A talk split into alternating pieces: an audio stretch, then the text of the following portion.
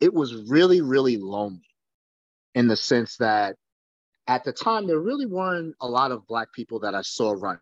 Really weren't a lot of people that looked like me out there at all. I just remember running these races and they were just exceedingly, exceedingly filled with just white people. And not that that's a bad thing, but I never felt like there was anybody I could connect with or identify with. I didn't know anybody. None of my friends ran. So I was the only one that ran. So my early race experiences was I would run, I would recover after the race, and then I grab my stuff and I go home. Welcome to Let's Get Uncomfortable, a running podcast where we shake out and purposely go off track on any and everything related to our favorite hobby. Get ready to get uncomfortable along with our guests because growth only happens outside of your comfort zone. Here are your hosts, Inez Babea, Jamie Chen, and Nathan Schiller. Hi, I'm Nathan Schiller. Hola, I'm Inez Babea. Hello, I'm Jamie Chen, and welcome to another episode of Let's Get Uncomfortable. Our guest today is Devon Cully, a captain with Brooklyn Track Club, a member of the Black Marathoners Connection, and an ultra marathoner. Devon's first ultra was a 50 miler in Prospect Park, Brooklyn in 2021. That's 15 loops of a park with a hill that takes no prisoners. Devon has always been one of those runners that you simply define as crazy because who wants to run 15 loops of Prospect Park? In any case, I got to see a lot of that up close while we were teammates with Brooklyn Tri Club. Also, full disclosure, we don't plan any softball questions because we were teammates. Devon has run 37 marathons and now is also starting to run ultra marathons. Hmm. But before we put Devon on the hot seat, let's start with our sports legacy segment. And I thought about some truly notable figures that many are aware of today, like Jesse Owens, Ted Corbitt.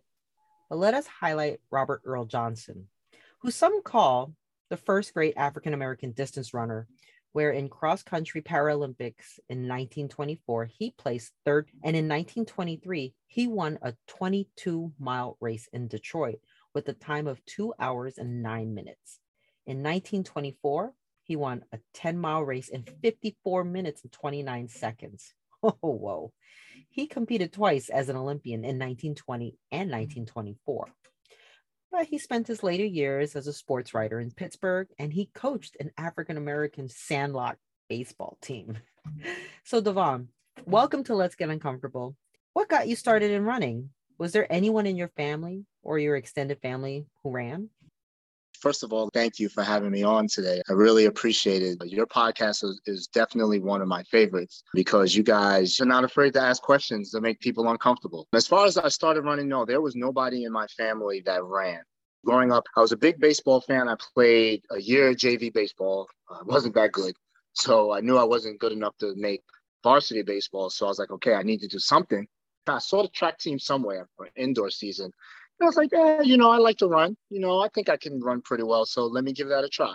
So I started my junior year of high school. I started indoor track. And for the most part, I've been running ever since. Devon, why did you decide that track was your sport? And you ran the 100 and 200 meters. So those are quick races where speed is everything, of course, but technical speed is the main thing. And now you're doing stuff totally different. We just want to get a sense of how you came to be an ultra marathoner. I was a skinny kid. I wasn't good enough to play basketball.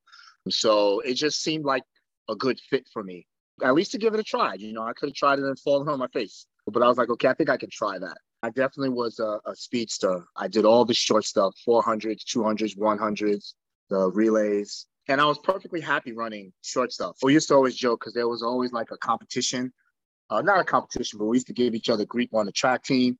The sprinters, we used to always make fun of the people that ran longer distance because we were just like, they're just mad that they just weren't naturally born fast. And they would be mad at us. I mean, not mad, but they wouldn't be that impressed with us. They'd give us grief. They'd be like, oh, wow, you guys run for 10, 20 seconds. So what? you know, why don't you try running longer than that? So we always had a good back and forth with each other. But, you know, like you said, for the sprints, it starts to become more technical. It's not just simply run as fast as you can from point A to point B. That's a part of it, but there's a technical piece of it also. So starting to learn all that And the more I got to run, I, I just found something I was good at and I really enjoyed.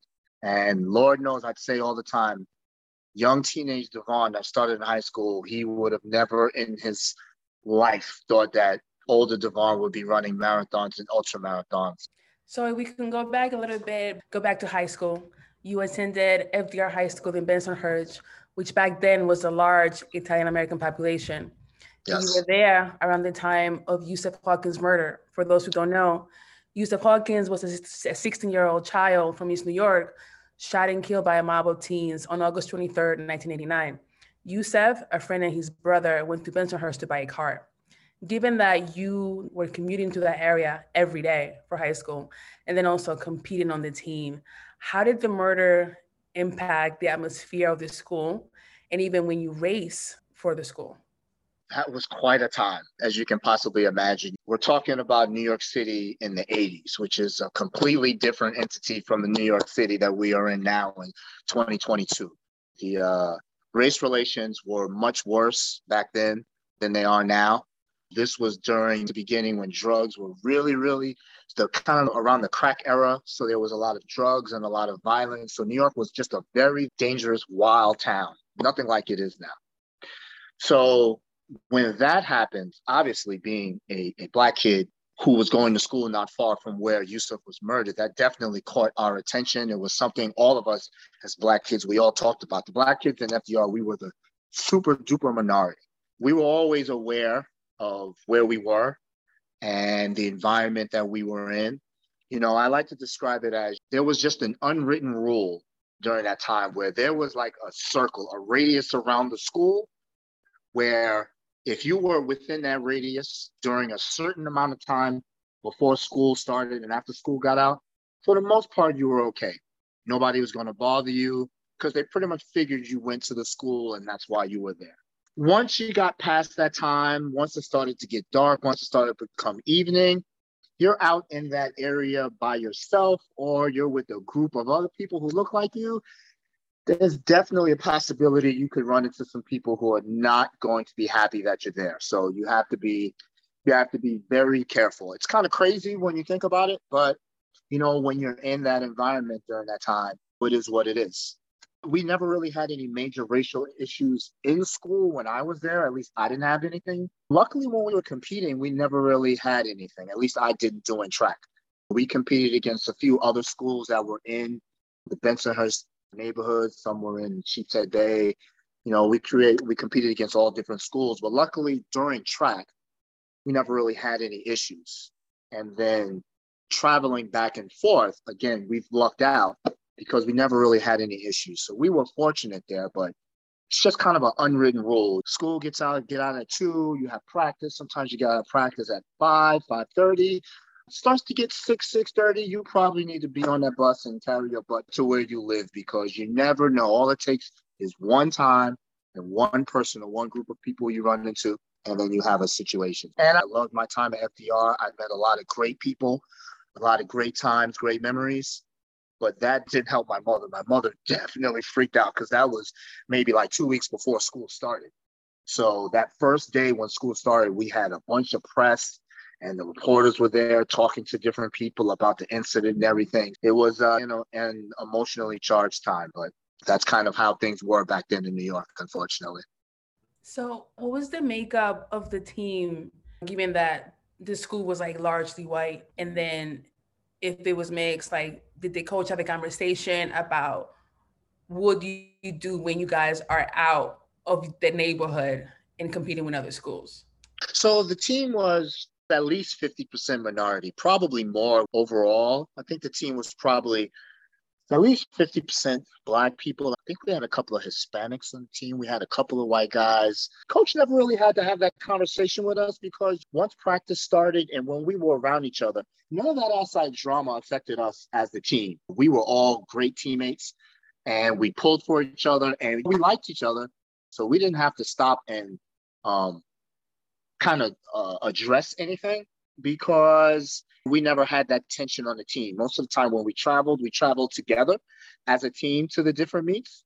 Luckily, we never had any drama. Um, in a lot of ways, I realized how fortunate we were. I don't think I kind of realized it at the time that you know, we never encountered anything, but we, we were just very fortunate. And it's really good that I think a lot of the high school kids were kept um, isolated from a lot of things that were happening, particularly in the late 80s and the 90s. And I was just reflecting with Nathan how it was a scary time for young Black men.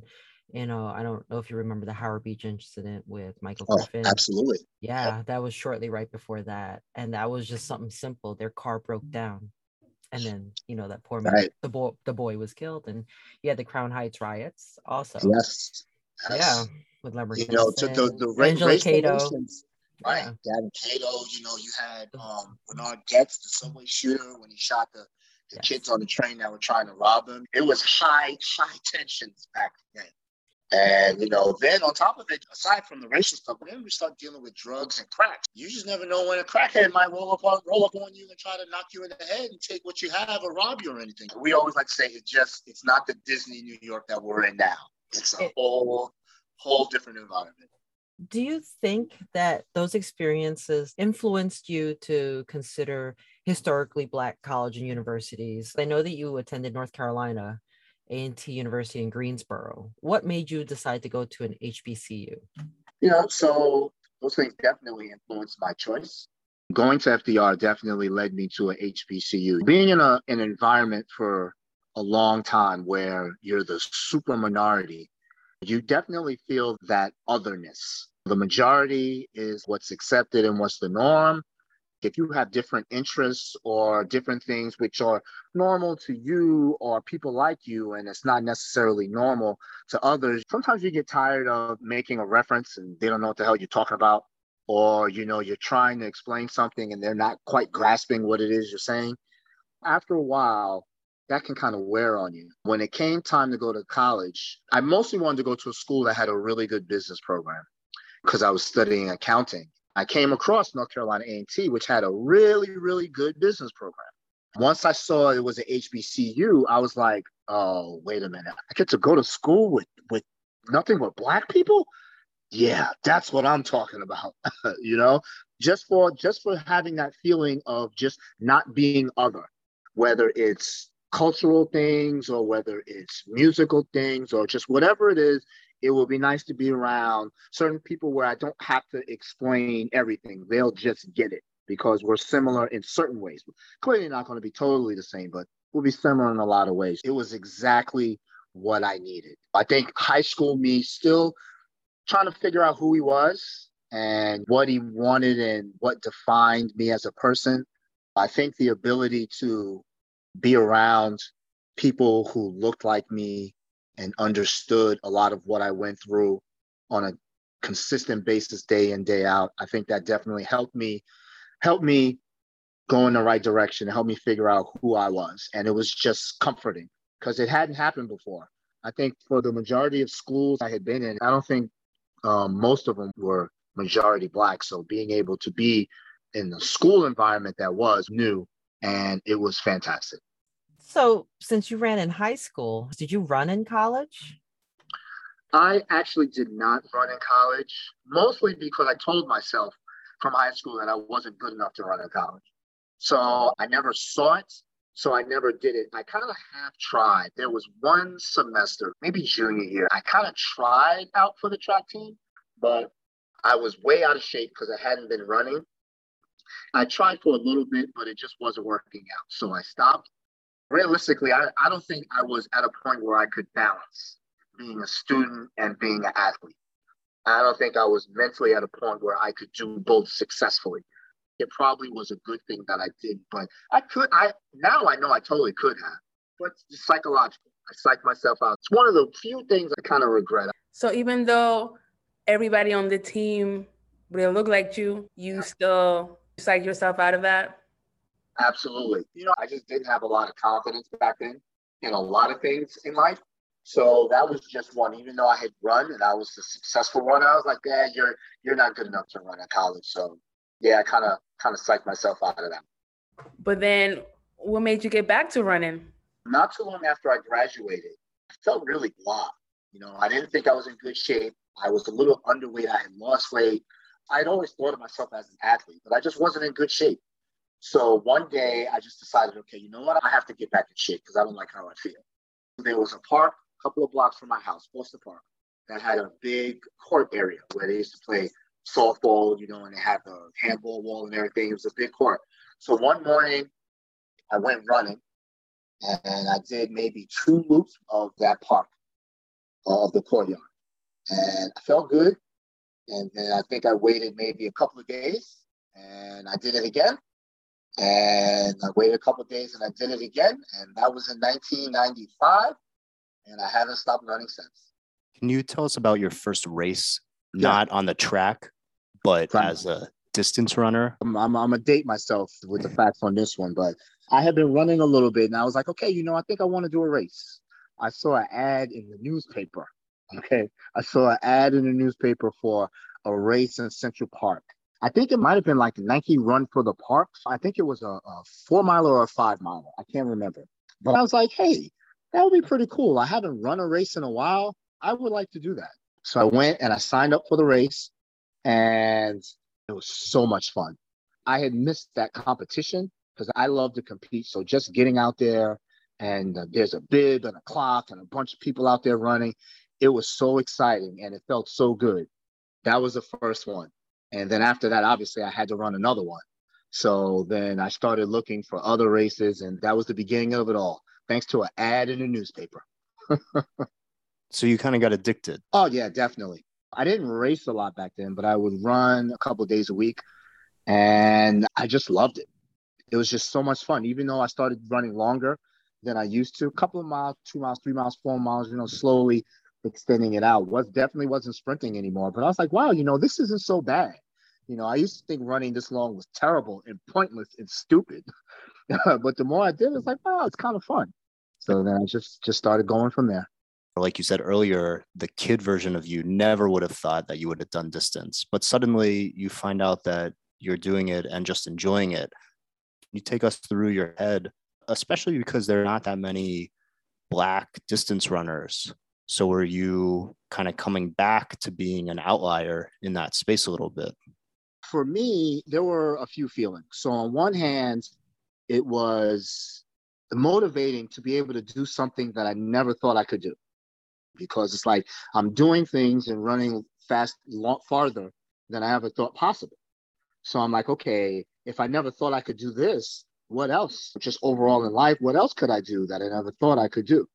The other side of it for me and my experience was that it was really, really lonely in the sense that at the time there really weren't a lot of black people that I saw running. Really weren't a lot of people that looked like me out there at all. I just remember running these races and they were just exceedingly, exceedingly filled with just white people. And not that that's a bad thing, but I never felt like there was anybody I could connect with or identify with. I didn't know anybody. None of my friends ran. So I was the only one that ran. So my early race experiences was I would run, I would recover after the race, and then I grab my stuff and I go home. You know, that I wasn't talking with anybody, I wasn't linking up with anybody. I would just go handle my business and get out of there. And that went on for, for quite a few years. Once I discovered New York Roadrunners and I started doing Roadrunners races, that pretty much was my experience. And, you know, you would look for other minorities out there and you would see a small handful. And, you know, if you saw somebody and you make eye contact, you know, you definitely give them the head nod. The head nod is universal. But you always have to give them some sort of acknowledgement. But there just, there wasn't a lot of us. So I Yes. know Can I ask Yeah. you, why do you think that is? I mean, the, that's the early millennium. And why do you think, and you just said you didn't see a lot of your friends out there. What was the Mhm. difference? What makes you different? a lot of times in most minority neighborhoods, you didn't come across people who ran for fun. Running generally, for people who are athletes and they're not running, they play other sports, running is usually punishment. They mess up, they do something wrong. What does coach do? Coach makes them go run. And nobody looks forward to that. Those, those generally aren't fun miles that they're doing. So I think a lot of times most people don't look at it as something just fun or recreational. Most athletes look at it as punishment. But in our neighborhood, you just didn't see people out just running just to be running. You know, they might be running from something or they might be chasing somebody, you know. to be totally honest. But they're not just out, hey, let's go get this 5K or let's go run around, let's go run from here to here. That just didn't happen in our neighborhoods. Kids do what they see. And you saw kids playing football and basketball and baseball, sports like that. And you just didn't see people running. They weren't exposed to it. And I think it still had that negative connotation to it because you, you know, who who runs for fun? I'm just going to go. So you want me to just go out and run a mile or two miles just because? Get out of here. I'm not doing that. you know? So as a runner, luckily I was exposed since I was running track. It made sense to me. Okay, we're just going to go out for, you know, and I'm going to go get these miles in. It was perfectly logical thinking for me, but I think for a lot of people, that just was kind of okay. That's kind of crazy. I don't I don't know what that is. It's changed a lot since back then, but I think that's part of it. You have to be able to visualize and see people who do stuff because it's easy for somebody who sees it all the time to say, "Hey, you can do that."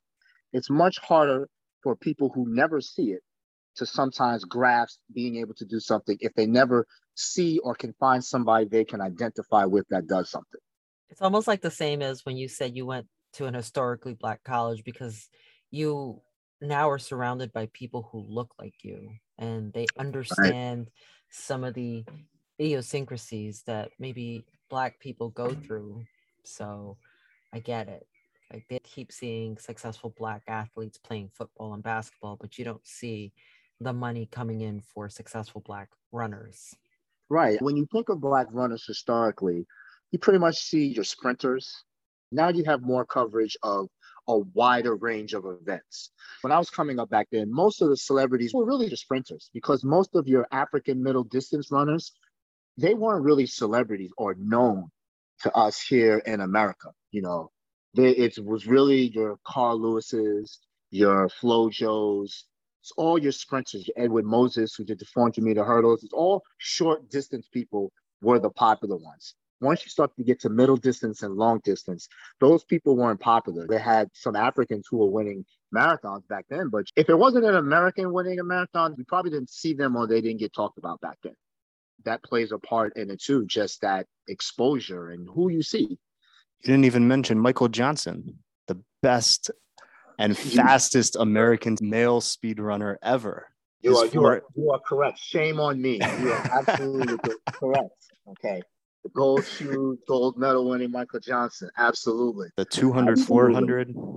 Absolutely. But see that again, that goes to show, you know, just try to name someone from back then that ran above 400 meters. What was it like when you finally got into the half marathon distance? My first one was the Bronx half. So I had been slowly building up and running. So I was like, okay, I think I can finally try a half. So again, we're talking late 90s, early 2000s. New York road runners. Most people here in New York know New York Road Runners has the five borough series where they do a race in each borough. Well, back then it was a half marathon series. So every the five borough series was a half marathon in all five boroughs. The Bronx one was in the summertime. I think, I think it was June or July. So I finally signed up for that one. I was ready for it and I trained for it. I went and ran Wait, wait. Um, you did like yeah. a July half marathon in the Bronx, in New yes. York City. Yes. In yes. the heat that it is, New York City in July. Oh yeah, absolutely. So if I remember correctly, I may get the months wrong. Brooklyn was first. I think Brooklyn was. I don't think Brooklyn was always in May. I don't. I don't think it was. I remember Queens used to be in like April um, Brooklyn was either March or May. I can't remember. The Bronx was in July. Manhattan was in August. And then Staten Island was in October. So the Bronx half and the New York half were ovens all the time. Okay. As you all know, running in New York, hot heat and humidity, it was just bananas. Okay. So eventually they changed all that because people started complaining. So that's why it's kind of in different times now. They must um, have forgot about that because Brooklyn half was pretty painful.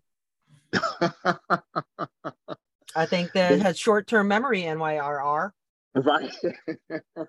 exactly. Exactly. Oh my goodness. But yeah, the Bronx, we ran up kind of the course now that it's a 10 miler, but we started further north. So we started and ended at Lehman College. So that's where it was. So it was a hot day. I ran pretty well. I think I finished like 205. I was so proud of myself that I finished the race, crossed the finish line, found a spot in the grass, and laid down for like 30 minutes because my body was wrecked and I felt awful. But I was really, really proud of myself. Like with most distance races, you know, you do it once, you get a couple of days away from the pain and you start to examine it and you look at it. It's like, okay, I think I could do this better. So let me try to do another one. So I signed up for another one and then I signed up for another one. So the halves were my goal for a while. Honestly, that was my as far as I wanted to go.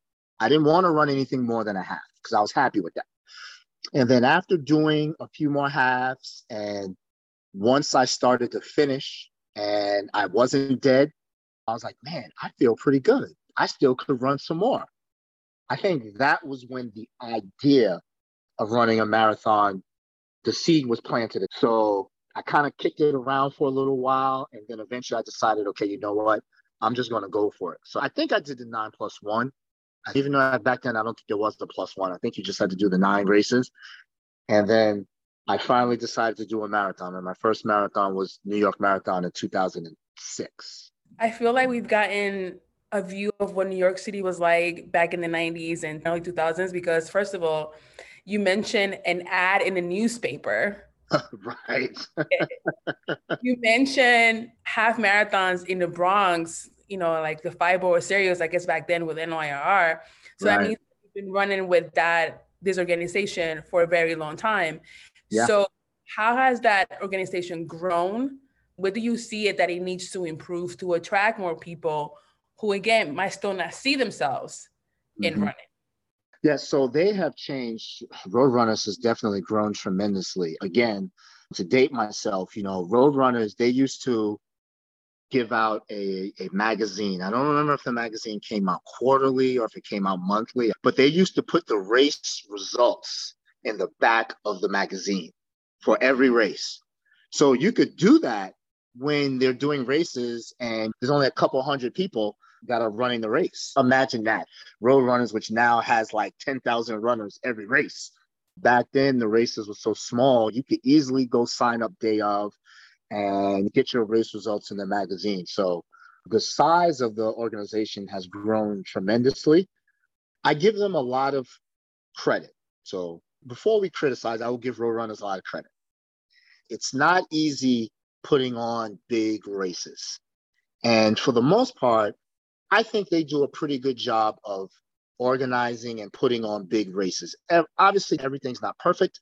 There's always going to be things that go wrong.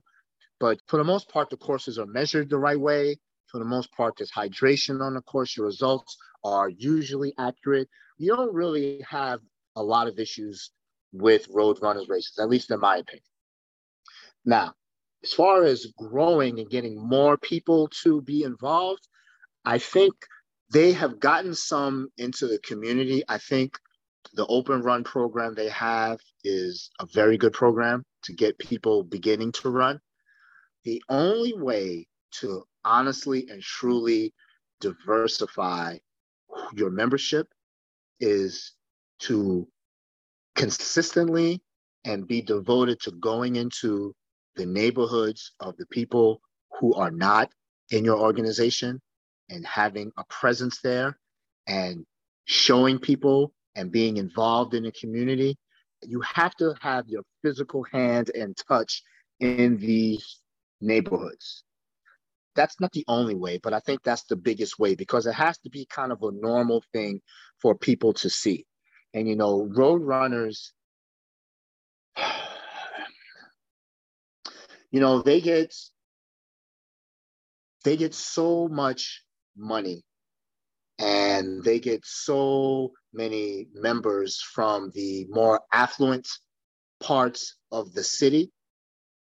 I think they the rest of the parts of this town are overlooked. And you want to make a change? Have some races in some of these in in some of these neighborhoods. Let people come outside their house and see these races running in central park is great we don't always they don't have all their races in Central Park. Where's the races in Bed-Stuy? Where's the races in um, Jamaica? Where's the races in Brownsville? There's a bunch of minority neighborhoods. Where's the races in Chinatown? You know, there's thousands of neighborhoods where there are plenty of minorities who make up a large portion of the city when it comes to putting your organization out there and you really want to get people to see what you're about and what you do, that's a, a simple, simple solution. Just take your events there, invest money in these communities and in these organizations and in these people who you want to be part of your organization. If you do that, the people will come. So they really, to me, that's one of the things that they need to work on. I think Roadrunners certainly got a rude awakening come 2020 because they got called out on a lot of crap, deservedly so. There was a lot of performative words during 2020. And Roadrunners was one of the organizations that was called out about that. Hopefully, with some of the new leadership they have, they've learned from that and they have learned to go to these neighborhoods and these people and get involved and get them involved. Only time will tell. So, from that Nike race to now races in, in NYR and then Nike Run Club and being a member of We Can Try Club 2020 and talking about leadership and what changes need to be seen in other communities outside of like Central Park. Right. So now you are a captain of Brooklyn Track Club. You joined in 2017. Yep. So why did you say yes to being part of the leadership circle? And is your approach to leadership an Avengers Age of Ultron or Avengers Endgame? I had to get a Marvel reference in here somewhere. Of course, so, of course. That's what we do. exactly. it's all connected. It's all it's part all of the plan. It's all part of the plan. That's so right. Why did you say yes to leadership? And what is it that you guys are trying to do? Like you said, NYR needs to be more involved in the communities. What is and Try Club looking to do? So that's a good question. When they asked me to be a captain, I definitely said yes because I've been running with Brooklyn Track long enough to where I feel like I have some skin in the game with the team. I've seen the team change. When I first joined the team back in 2017, it was really small. It was a small group of us, maybe 30, 40 of us. And then when we look now, we're at a point now where we have over 500 members. We're not as large as some of the other teams, you know, Central Park, Track Club, or some of these other ones, but that's a pretty good sized team. And I've seen some of the changes in the team. You know, it's a different dynamic when it's a small group and you know almost everybody's name. You're familiar with each other. You see each other at practice all the time. You have a, a familiarity with each other. And then as the team gets a little bit more successful and more people know the team name, and then with social media blowing up and the team having a presence, people seeing you there, you have more people joining. Team gets a lot bigger. And then as it gets bigger, the culture starts to change a little bit. So when they asked me to be captain, I definitely said yes because being one of the OGs of the team and seeing the change, I think I have a little perspective as to how everything is going in the team. Plus, me personally, I'm big on communicating with everybody. There are your super fast people on the team. There are your quote unquote average runners. And then there's people who feel like they're super slow, the back of the Packers. I like to interact and represent everybody because that's what it's all about. We all, we're all here to run and we should be supporting each other and cheering each other on and having each other's back. That's one of the things I look for in an organization and being with a team. It's one of the things I like. There's people of all different races and ethnicities and abilities, but we're all Brooklyn track. So we should all be pulling for each other. So I was happy to accept one of the captaincies and to bring that attitude to the team every day and to bring that to leadership because you know leadership doesn't always have a pulse or feel for what's going on and what people are saying and thinking they should but they don't you know we talked about 2020 the entire world just blew up in 2020 and there were times where I felt maybe the team could have been a little bit more proactive and maybe could have said some things or maybe tried to do some things to address some of what was going on. Because this is how some of us as members especially the minority members we were dealing with a lot. Every day was heavy. And sometimes when you feel like your organization is not addressing that or is not saying anything you definitely feel that and you discuss that i think being a part of leadership is being able to have those types of conversations and bring those issues up. And I think the environment we're in now, as an organization that has Brooklyn in its name and is representing the borough, I think it's important for us to represent all aspects of the borough. We have a lot of people, members who are from Williamsburg and who are from Greenpoint and who are from these quote unquote affluent neighborhoods but that's not all of the borough. You can't represent Brooklyn and only represent and only focus on or only have people from these two sections. That's not quite how it works. That's the case, then you know you should have the neighborhood in, in your name as opposed to the whole borough. At least that's how I look at it. So to me, it's important to try to get more into the community, to interact with the community. If you're going to represent Brooklyn, represent all of Brooklyn. Have you guys done anything yet in that regard? We're still working on it. We're working on some things. The team has moved into becoming nonprofit now. So there's a whole process that goes along with that. And that kind of changes a little bit how we move. But we're having discussions and we're working on some things. So just stay tuned. We have some things coming. It's still percolating right now. So we'll get the exclusive for this. You already know you got the hotline. okay. We will talk. I will definitely let you guys know. You already know and also I want to give a shout out to the OGs that you know you're an OG because you ran around the fence of McCarren because the track was closed for construction for I think all of the 2017 training season. So like um, that crew, yes. Absolutely. I mean, you're an OG if you ran with us at East River before it was renovated and then they renovated East River. Then we went to McCarren, We ran there. Then they renovated McCarren. So same thing. We were running around outside of McCarren. That's when you know you had some skin in the game. We we we got some stories. We we've been around a little bit. well, you guys are about to have an influx because they're shutting down East River Track again. Yes, but again. I mean, when they shut down McCarren, I just went to Astoria Park, and let's just say that's a. I shouldn't even say that loudly on this podcast because I don't want people to know about Astoria and its right, brand new right. renovation. That's a hidden gem, especially they did a good job on that renovation. That new track is nice. I loved it. Wow. Um, I I actually listened to your words in terms of the composition of the membership of Brooklyn Track Club. Some of the members come from certain neighborhoods, and how you feel that Brooklyn Track Club has the name Brooklyn in it, and in yeah. your eyes, Brooklyn is more representative of other faces other than, I'd say, the gentrified parts of Brooklyn. Right. How do you feel that your leadership can influence that? That the composition of the team can therefore include more people from other parts. I know I tried to join Brooklyn Track Club last year, but I didn't get a chance to because it said you're not taking members.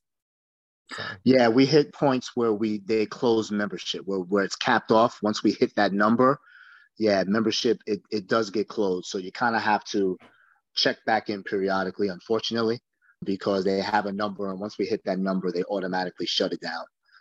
But to answer your question, I, I think there's a couple of ways. I think the the first way we can influence it is to, like I said, to have these conversations with the leadership team and to be able to point these issues out and bring them to the table because if nobody's talking about it nothing's going to change. Being able to sit down with the leadership and bring these issues and have a voice in some of the decisions that are being made as far as goals and projects and stuff i think that plays a part. I think that can help diversify the team also. Also i think it's important to be a face out there because I know from talking to a lot of minority runners, one of the things we generally talk about when you talk about running groups is the makeup and what we see. So if you only see people who don't look like you, there's naturally a little bit of apprehension, at least naturally to me. Some people may not see, well, why? Why would there be apprehension? If you're a runner, you should be able to just run anywhere. And in theory, that is true. But in reality, this is America. And in America, you have to feel wanted in certain circles. And you don't always feel wanted in, in every circle. So if you're thinking about joining a team, there are people who will just say, Hey, I want to run, and this is the run club or team that's here. So I'm going to be part of that team. I'm going to go run with them. There are people who do that. But then there's other people who will look and be like, man, that's a large team. And I can count on one hand the number of minorities that are in that team. I don't know if I necessarily want to run with them. Being able to be seen and seen, for people to know that you're out there, that there are people of color, minorities who are parts of the team, and being able to sit down and have those conversations and be honest about those conversations. Because people have definitely said to me, Hey, Devon, how do, you, how do you run with a group that's so exceedingly white? You don't feel uncomfortable? And then I, I tell them the truth. I don't feel uncomfortable. I'm definitely aware that there's not a lot of minorities there. But you know what? When we're out there practice and we're running 800s and we're running, running 400s, I'm not thinking about the makeup of the team. I'm thinking about trying to kill these reps and get this thing over with so that I can catch my breath and relax and tell some jokes afterward. You know, I'm really not thinking about the makeup, but it would be disingenuous for me to be like, hey, that's not a factor for some people. If somebody asked me about it, to not talk about it. It's definitely something as minorities we talk about. That's one of the conversations we have. Being honest and open with people and you, a lot of times, you just have to try to convince people to give it a try. There are people who will give it a try. There are people who they're just not comfortable and they won't give it a try. Then to me, it's really about running and growing the sport of running. So if they won't give it a try with Brooklyn Track, then you know you can try one of the other organizations that maybe makes you feel a little better. Maybe you feel a little bit more comfortable with Run for Chinatown. Maybe you'll feel a little bit more comfortable with Goldfinger Track Club. Maybe you'll feel better with Run Hustle Run. Maybe you'll feel a little better with Front Runners. Maybe you'll feel a little better with Boogie Down Bronx. You're the club I run with. I love them to death, but they're not the be all and end all. There's plenty of other places you can go. If you think you'll feel more comfortable there, I would encourage people to do that. It's really all about running. Of course, I would love for people to come to Brooklyn Track because I think it's great, but it's all about fit and feel and comfort. And I think if when you talk to people one on one, you probably have a better chance of getting people to come in if they have those concerns. But you just have to communicate with people and be out there and be seen. And I think that will help diversify the membership. Is that how you got involved in Black Runners Connection? So that's that that's a good story there. So way back once I started really, real well, that's not true. I've been running marathons for a while. I came across a Facebook group called the National Black Marathoners Association. And I was like, okay, wow, there's a, a Facebook group full of Black people who run marathons? That's insane. Never thought that even existed. So I joined that Facebook group. And for me, who at that point I probably was a good 10 marathons in at that time, it was amazing because as I told you, all the running I'd done, I hadn't seen a lot of minority runners. So now I have a Facebook group of people runners all over the country, some runners outside of the country who have the love of running and they have a passion and they run all the time just like I do. So it was eye-opening and it was great to know that there are other people like me out there. And then it was a great resource. You had people who had run uh, hundreds of marathons, people who ran really fast 5Ks. It ran the gambit of running. So at one point, there was a meetup in Miami in 2015. Some people were doing the full, some people were doing the half. A friend of mine, James Ravenel, there were a, pe- a bunch of people who were meeting up. He kind of decided, let's have one main meetup. And that way we could corral everybody and everybody could go to this meetup. So this way you get to meet some of these people online who you had been interacting with. So we went down to Miami. Probably was about 60 of us. It was great. We had a great time. We hung out at the main meetup. We hung out before the race, after the race. It was an amazing time. At the end of the meetup, because we had set up a separate Facebook group. It was an event at that time. So we had set up a separate group just for that event. So after the race, we kept posting pictures, we kept interacting with each other. We had such a great time. So a couple of people went to James and was like, hey, James, you know what? Don't delete the group keep the group open. And what we'll do is we'll just add different runners that we know into the group. Little did we know we just kept adding people and adding people. And that turned into the Facebook group Black Runners Connection. So basically, we came out of the National Black Marathoners Association. And just like NBMA is, it's just a group of runners from all over the world, mostly minorities. We always like to say we're not Black exclusive. You can be any race and join, but it's primarily minority runners. And it's just a place where we can all talk about running and interact, talk about routes. It's developed over the years to where now where there's big races, you know, a lot of times people will meet up if there's not one main meetup under where a lot of the BRC members will go. Usually people will link up and do post race stuff, pre race stuff, and it's just an opportunity to just grow this running community. And just like the the running community has really grown with with social media black runners connection has really grown. At this point now i think we have about over 8000 members in the facebook group. And it's just a great resource to have and a great way to be able to converse with other people who look like you and have that same passion for running that you do so, what are your impressions of the ultra running scene, which you've been getting into much more so recently compared to marathon or even shorter distance? Because historically, the ultra marathon scene, especially with a lot of it being on trails, is, is not very welcoming for Black people or any minorities. I'll start the answer by this. When I started back in the 90s, running 99.9% of the places you go, there's just not a lot of minorities. So that's it that's just is what it is. So you're gonna have to accept that. Now, ultras, you're right, are whole different ball game, depending on where you're running.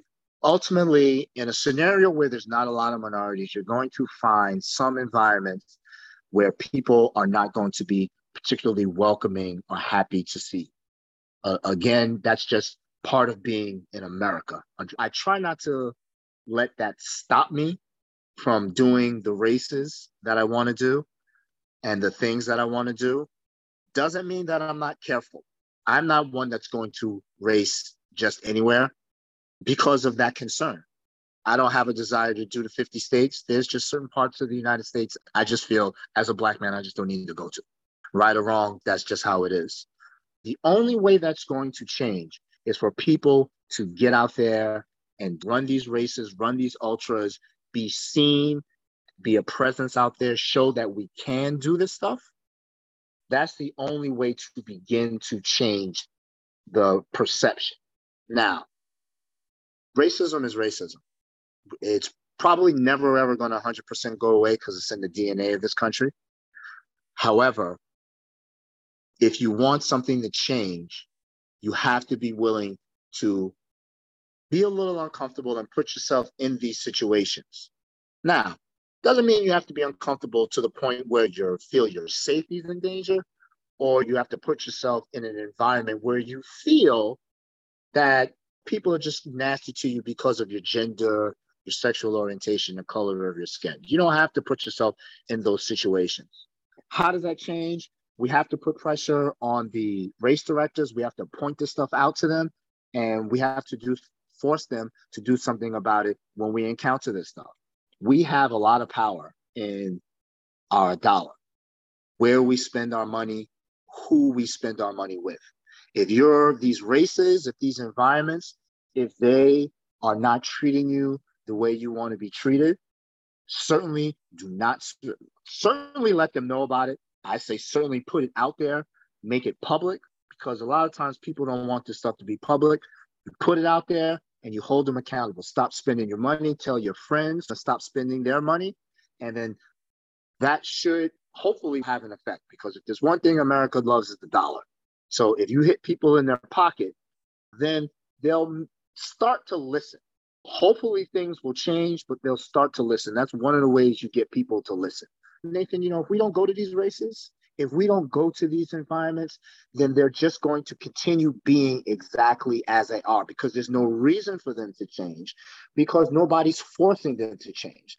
So if they have a couple of minority runners and they're nasty, they say something nasty or they're not welcoming, or they're just nasty or mean to people and nobody says anything and nobody does anything about it, nothing's going to change. It really shouldn't be on us to force people to treat you like a normal person.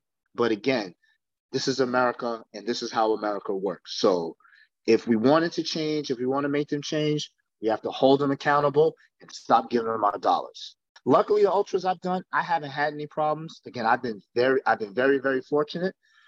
I can't imagine what it would be like. You know, I'm usually a pretty calm, level-headed person. I can't imagine what it would be like somebody comes out their face or says something out of pocket. I, I don't know what I would do in that situation. Again, when we have runners who encounter these things, I think it's very important not to let it slide, to be loud and vocal about it and put it out there and force them to address it because that's when you learn a lot about people when they're forced to deal with things they don't want to. Goes back to what like we talked about 2020. A lot of uncomfortable conversations, a lot of comfortable things were going on, and a lot of people dealt with it by not saying anything. And that was okay with them, but to a lot of other people that wasn't okay. And how did they know that wasn't okay? Because people said it to them nonstop.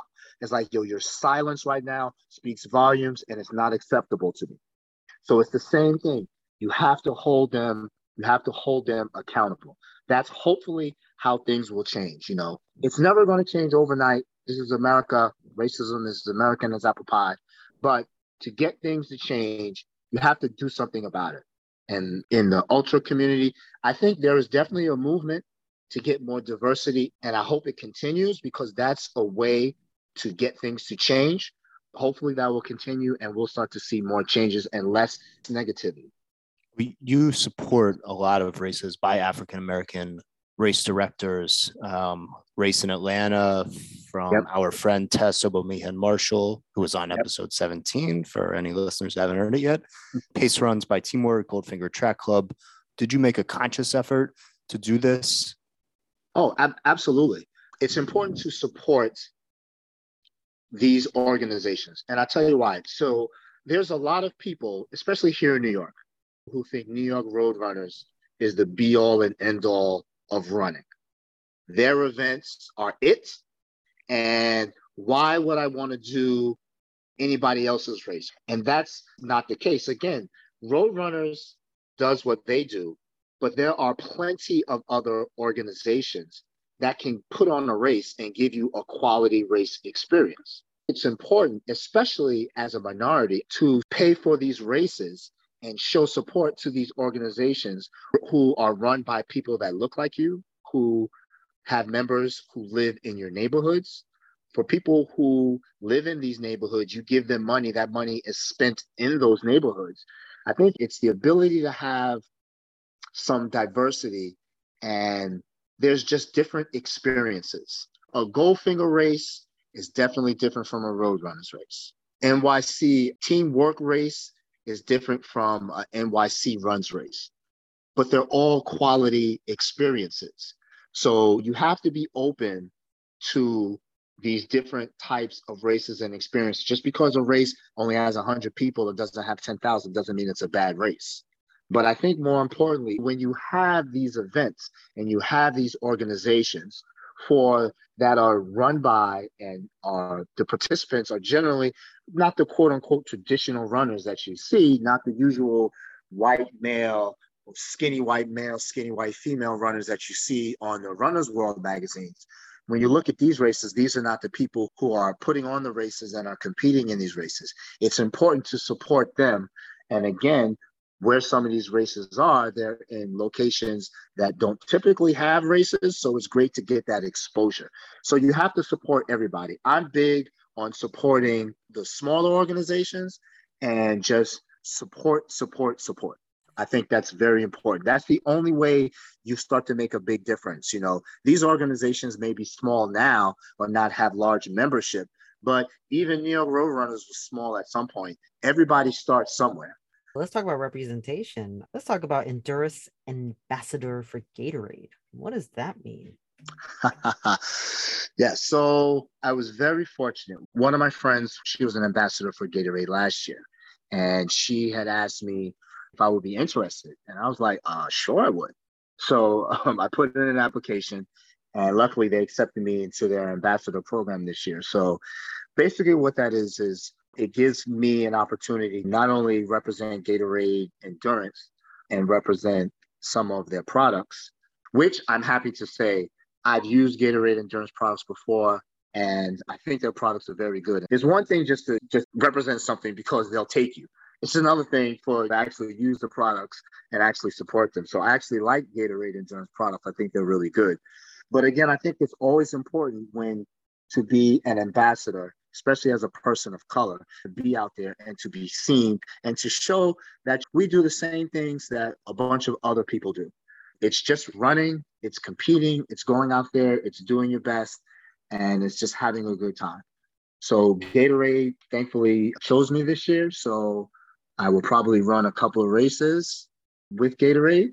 And I think the main thing I would like to accomplish is just to be seen and just to show the diversity of runners out here and to be able to represent not only a team, Brooklyn Track Club, so always represent them, represent Black Runners Connection, just represent for the minority community that we can do things, we can be ambassadors, we can be representatives of these large companies, and we can make a difference and we can do it too. So, is the tagline for Devon as an ambassador uh, be like Devon? How when you know when Michael Jordan did his commercial, like, you can That's be like that, you can be like Devon. Hey, I tell people all the time, what I do, I'm not special. I'm just a guy who loves running, and I do it all the time because I really have a passion for it. But I encourage people to do things all the time. If you talk to people on my team, they'll tell you. I encourage people all the time, hey, you want to do what? You haven't tried that? Try it. You can do it. You know, because I think a lot of times we underestimate ourselves and we question what we can do.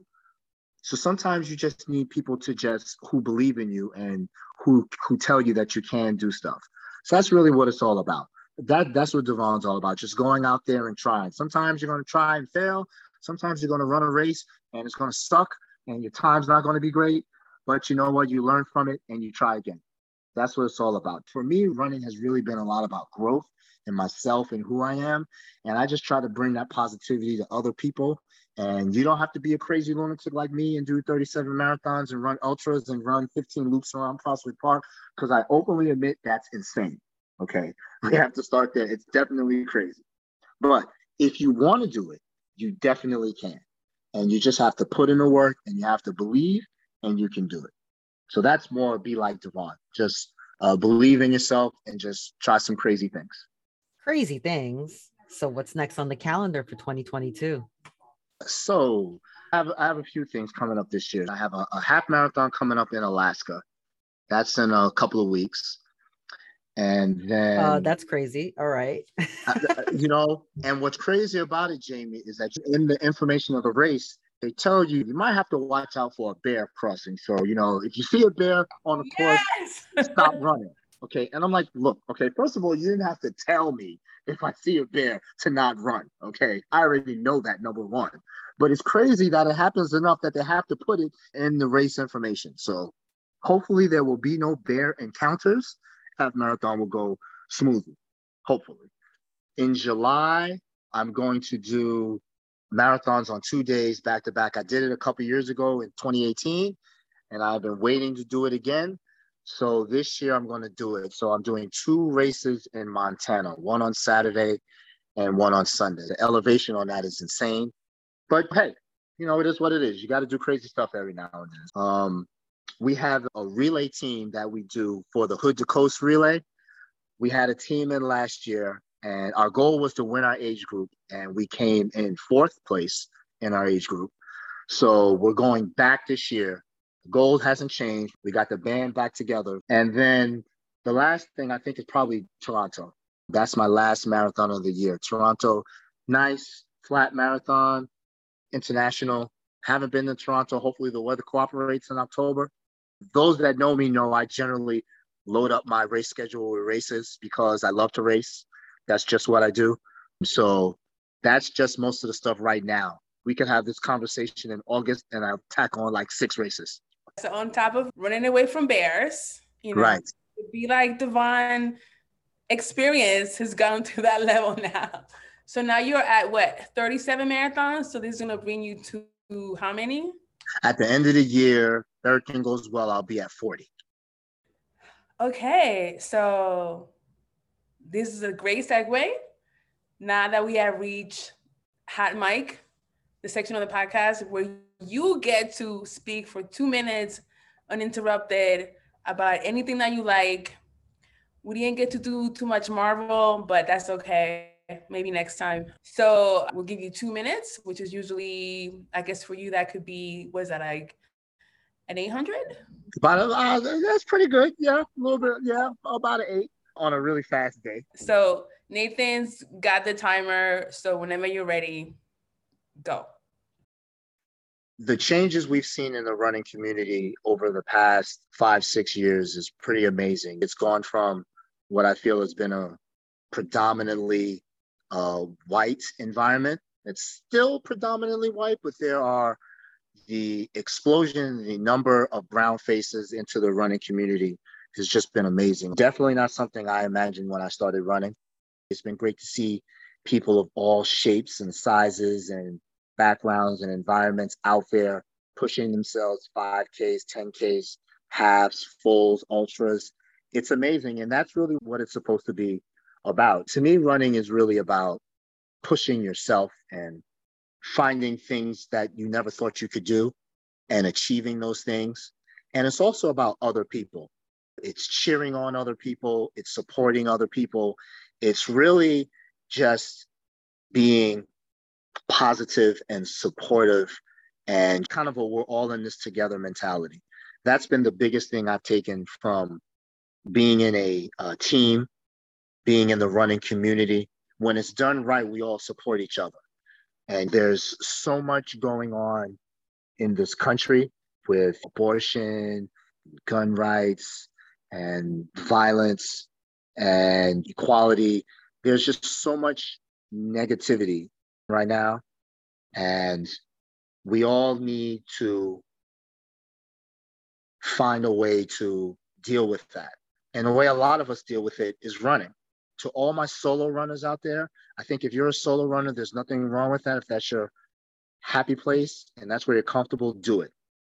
But I think if you really want to get a, a great feel for people and humanity and the way it should be, I think if you can find you a supportive group that will cheer you on and tell you you're amazing and pull you up when you struggle and let you know it's okay to fall and help dust you up and get you back up and keep you getting out there and let you know you can do anything.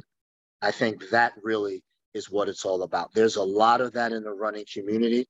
Um, this we need more of it in the running community, like we need more of it in the world, but there's a lot of it out there. I think if you really can find an environment like that, you can thrive and you can do amazing things. We're all all of our diversity and all of the different backgrounds and experiences we have. There's no need to keep all of that to yourself. You need to get around people who are different from you. It can help expand your your horizons. It can help expand your experiences. It can help make you better. And it's all about trying to be the best that you can be. So if you ever see me at a race, you always come up and holler at me say hello. I'm always going to give you something positive. I'm probably going to try to encourage you to do something crazy because that's just what I do. But it's all about people doing, encouraging and supporting each other and trying to be the best that we can all be together. And you win, I win. That's how I look at it. And I'm just going to leave with a quote from the legendary Power Malu. And as he likes to say, you know, uh, no, I can't, I'm probably going to mess it up, but you know, it's like get out of that ecosystem and get with this ecosystem. I think that sums it up best. So shout out to my man Power. And I'm gonna say that's probably 205. What I got, Nathan? What I got? Close enough. Only 409, 410. Ah! Un- unbelievable, as Power would say. Unbelievable. unbelievable. I was gonna say, I think, I think uh the lady with the stroller passed you. you did your two, and then you had to run it back, so it's fine. Yeah, exactly. It was two squared. That's what it was. Two squared. Devon Cully, thanks so much for joining us. It's been an illuminating conversation. So much perspective to take us through New York from the 80s all the way up to the present day and see the evolution of the city as a running city. We look forward to, you know, seeing everything you're doing with Brooklyn Track Club and Gatorade ambassadorship and supporting all the groups. And good luck with all your races this year and next year and the year after that. And that brings us to the end of another episode. So I want to thank Inez and Jamie, and of course, our listeners. We'll talk to you next time on the next episode of Let's Get Uncomfortable. Thanks for listening to Let's Get Uncomfortable. If you enjoyed this episode, please subscribe, rate, and review us on the App Store, and follow us on Spotify.